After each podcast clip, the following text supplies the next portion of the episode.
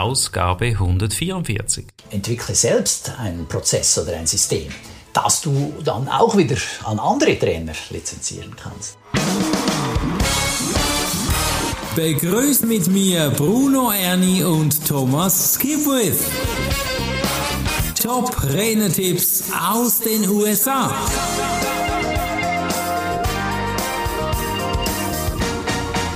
Michel Villalobos taucht heute in einen großen Wurf ein. Heute geht es um ein ganz spannendes Thema. Herzlich willkommen, liebe Zuhörer, hier wieder bei der GSA Podcast Spezialausgabe Top Rednertipps aus den USA mit Thomas und mir. Thomas, wir haben schon lange nicht mehr zu Beginn eines Podcastes persönlich erwähnt, aber dennoch heute die Frage, geht's dir gut? Ja, danke. Hey, hallo, Bruno. hallo, liebe Zuhörer. Ja, mir geht's ausgezeichnet. Ich habe immer Freude, wenn wir diesen Podcast aufnehmen können. Sehr schön. Also Buch, abonniere den Podcast, das lohnt sich sehr. Heute geht es nämlich um ein spannendes Thema, wie du ein bisschen mehr Kohle, Mäuse, Piepen, Geld verdienen kannst. Und ich hatte am Wochenende gerade ein zweitägiges Seminar, das war wunderschön und bin jetzt gespannt, was ich mit dieser Information mache, plus mit Michelle Villalobos, denn sie sagt, ja, man soll irgendwie einen Plan aushecken. Für was soll ich einen Plan aushecken? Beginne mit dem Ende im Auge. Warum? Was, was heißt das? Ja, also überlege äh, schon ein bisschen weiter als über die eigene Nasenspitze, wie man so schön im Volksmund sagt. Also viele Speaker mhm. betrachten den Auftritt auf der Bühne als das Ziel. Ja, wenn sie einen Auftrag erhalten, wickeln sie ihn ab und dann bestreiten sie den nächsten Auftrag.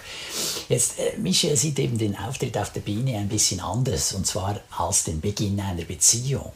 Sie sieht ihn mm. als Marketing. Das Ziel ist, sich äh, wiederholendes Einkommen zu generieren. Also nicht nur einmal verkaufen, abwickeln und nächste Kunde, sondern einmal mhm. verkaufen und immer wieder kassieren. Ja, das Wort Beziehungen, das finde ich jetzt echt mega. Beziehung bedeutet ja eine Bindung aufbauen, das leuchtet mir schon mal ein. Das ist cool, coole Ansicht. Ja, und jetzt die Frage ist, oder, wie sie das schafft. Wie kann sie diese Beziehung ja, herstellen und auch vor allem pflegen? Mhm. indem dass sie ein umfangreiches Produkt im Angebot hat. Sie hält also Aha. nicht nur diese eine Keynote im mhm. Köcher, sondern sie hat dann eben mehrere Sachen im Köcher, mehrere Pfeile, so ein zweitägiges Seminar etc. etc. Und jetzt in ihrem Fall hat sie ein zweitägiges Seminar, das sie als Jahresprogramm anbietet. Also sie hat ein mhm. erstklassiges zweitägiges Seminar und schon dort liefert sie richtig ab. Danach sind mhm. ihre Teilnehmenden ihrem jährigen Programm gegenüber viel offener. Und mhm. mit dem letzteren, also mit dem jährigen Programm, generiert sie dann das wiederholende, sich wiederholende Einkommen. Wow, also äh, deshalb sagte ich zu Beginn ja, ich hatte gerade ein zweitägiges Seminar. Das mhm. bedeutet, ich habe jetzt ja eine gute Beziehung zu den Teilnehmern aufgebaut, die waren ja geflasht, ist ja klar. Mhm. Und jetzt sollte ich eigentlich ein noch was anbieten, ja, so ja, wie genau. Michel das sagt. Dass, dass die mhm. da kontinuierlich begleitet werden. Das ist ja eh oft die Schwierigkeit. Ja, die Leute gehen in ein Seminar, alle sind begeistert, super, und dann gehen sie zurück zum, zur Arbeit und dann vergessen sie alles. Oder sie, oder sie machen ja. nichts. Ja. Mhm. Oder beides. sie machen nichts und darum vergessen sie es. Und das ist natürlich schade. Und da mhm. Äh, ist es hilfreich, wenn man dann ein Programm hat, das die Leute über eine längere Zeit, jetzt in ihrem Fall ein Jahr lang begleitet. Ein Jahr lang, okay. Mhm. Ja, dann kann man dann selber entscheiden, in welcher Frequenz dass man das macht. Ja. Mhm. Aber auf alle Fälle hat sie so ein, nicht nur ein Standbein, sprich die Keynote, sondern gleich mehrere. Mhm. Jetzt äh, Tom Singer, der Moderator von diesem Original-Podcast, den ich mir mhm. wieder angehört habe, der hat sich beispielsweise jetzt während der Pandemie zusätzlich zu dem, was er sonst macht und als Keynote-Speaker äh, tätig ist, auch als Trainer für Workshops von Kollegen zertifizieren lassen. Also, okay. Also er hat sich gesagt, hey, Kollegen, die haben viel zu tun, die suchen Trainer und da lasse ich mich zertifizieren, dann habe ich da nochmal ein zusätzliches Standbein.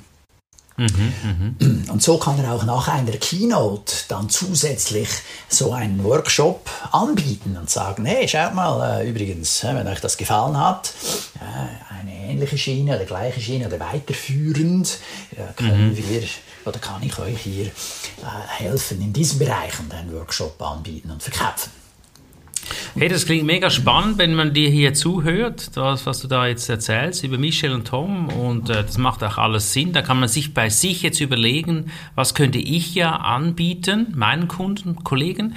Gibt es da irgendwie Ideen, Tipps von ihr, was sie sagt, wie könnte ich große Würfe nun für mich produzieren? Ja, also sie sagt eben, äh, mach den großen Wurf und der große Wurf ist dann so ein langfristiges Programm und das können verschiedene Dinge sein. Ich meine, da hast du wahrscheinlich auch x Sachen bei Kolleginnen und Kollegen schon gesehen, beispielsweise Mastermind-Gruppen. Beispielsweise okay. eben Lizenzierungen, so wie jetzt Tom sich lizenz hat lizenzieren lassen als Trainer. Dann äh, Gruppencoaching. Mach Train the Trainer. Entwickle selbst einen Prozess oder ein System, das du dann auch wieder an andere Trainer lizenzieren kannst. Ja, genau. Oder koordiniere andere Experten. Also, dass du die Plattform bist und andere Experten empfiehlst. Macht sie das online, offline? Hat sie da Infos oder reist sie gern? Ja, beides. Beides. Jetzt, äh, Michelle liebt es zu reisen. Deshalb macht sie natürlich gerne Dinge in Person, ja, statt online.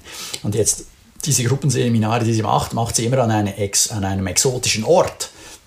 Ah, Also da fliegt sie dann irgendwo auf eine Insel mit Palmen oder sonst irgendwas. Echt? ja und, und da kommen die ganzen Teilnehmer dazu. Ja, und das ist natürlich dann hey, das ist der Hammer. sehr speziell. Ja, also, Thomas, hast du auch schon daran gedacht, den Podcast irgendwie auf den Malediven zu produzieren? Wäre das eine Idee?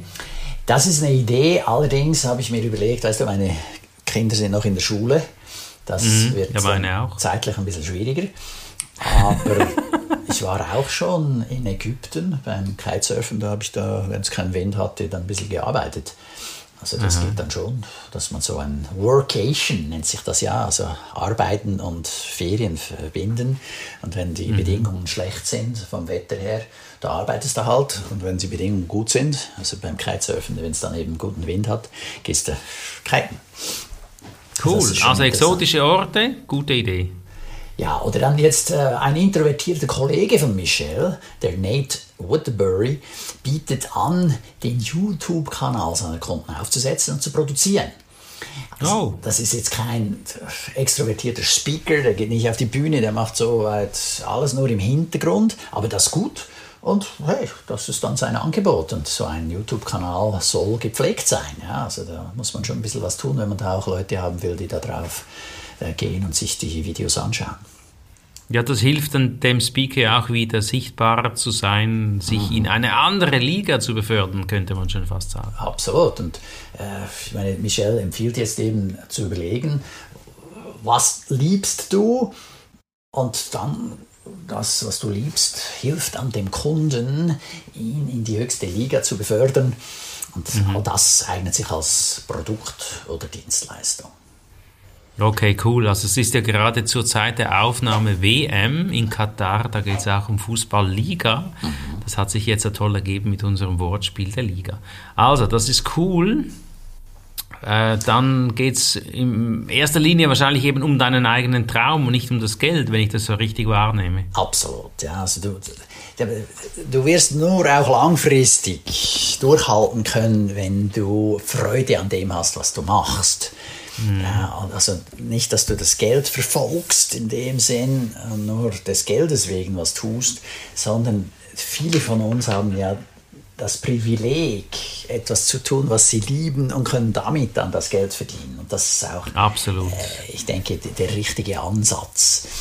Ja, ja. Und Deshalb sind wir immer am Wirken. Also es, für mich ist ein totales Hobby, was ich tue. Deshalb ist es auch nicht Arbeiten. Ich glaube, dir geht es genauso, oder? Absolut. Meine, nur so kannst du auch eben dann 20 Jahre durchhalten oder länger, weil, weil es dir nach wie vor Spaß macht. Und. Ja, ja. Ich meine, in deinem Fall, du machst ja viele Wochenendseminare. Ja? Also das Mhm. muss richtig Spaß und Freude bereiten, sonst hältst du das nicht durch. Ja? Genau, ja. Also, Jetzt hat sie noch einen Tipp 2 für uns und da geht es ja darum, auch ein bisschen vorauszuschauen. Es ist ja das Thema jetzt, ein großer Wurf vorausschauen. Soll ich denn jetzt zuerst etwas entwickeln oder soll ich zuerst prüfen, ob das geht oder soll ich gleich mal zuerst was verkaufen? Das ist, scheint mir jetzt gerade ein bisschen unseriös, gleich was zu verkaufen, oder? Das ist eben die große, wie soll ich sagen, Bereicherung, die du kriegst, wenn du diesen Podcast hörst und von verschiedenen Deshalb stelle ich ja diese Frage. Ja, genau, und von verschiedenen Leuten dann eben ihre Meinung hörst. Und jetzt hier empfiehlt sie etwas, was meines Erachtens sehr viel Mut braucht. Ja. Sie sagen mhm. nämlich, zuerst sollst du verkaufen und dann entwickeln. Das haben mhm. wir in einem früheren Podcast auch schon mal gehört. Und zwar, sie empfiehlt, etwas erst zu verkaufen. Also du machst erst die, Werbung für was und wenn mhm. du siehst, hey, cool, das lässt sich verkaufen, dann erst entwickelst du es.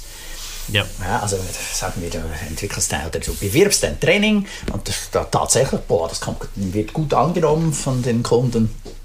Ja, dann äh, machst du die ganzen äh, Worksheets, Detailarbeit, äh, die mhm. Details arbeitest du aus, etc wie gesagt, ich finde, es braucht viel Mut. Ich meine, es ist so ein bisschen wie, äh, du, äh, ich frage mal, ob die Leute Freude hätten. Oder ich verkaufe schon mal mein Buch, aber ich habe es noch nicht geschrieben.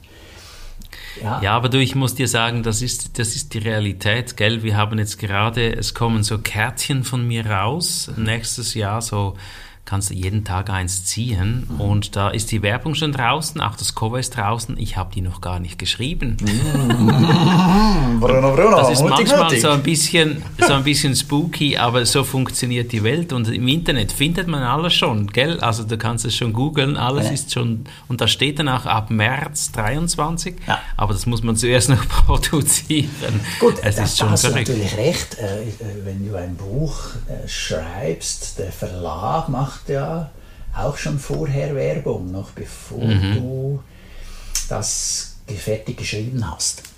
Das ja, ist schon ja. richtig. Also, wer mutig genug ist, soll das gerne machen. Ja, super. Mhm. Und, und das empfiehlt Geht hier in das Gleiche. Mhm. Okay. Also von daher ist das schon eine spannende Sache.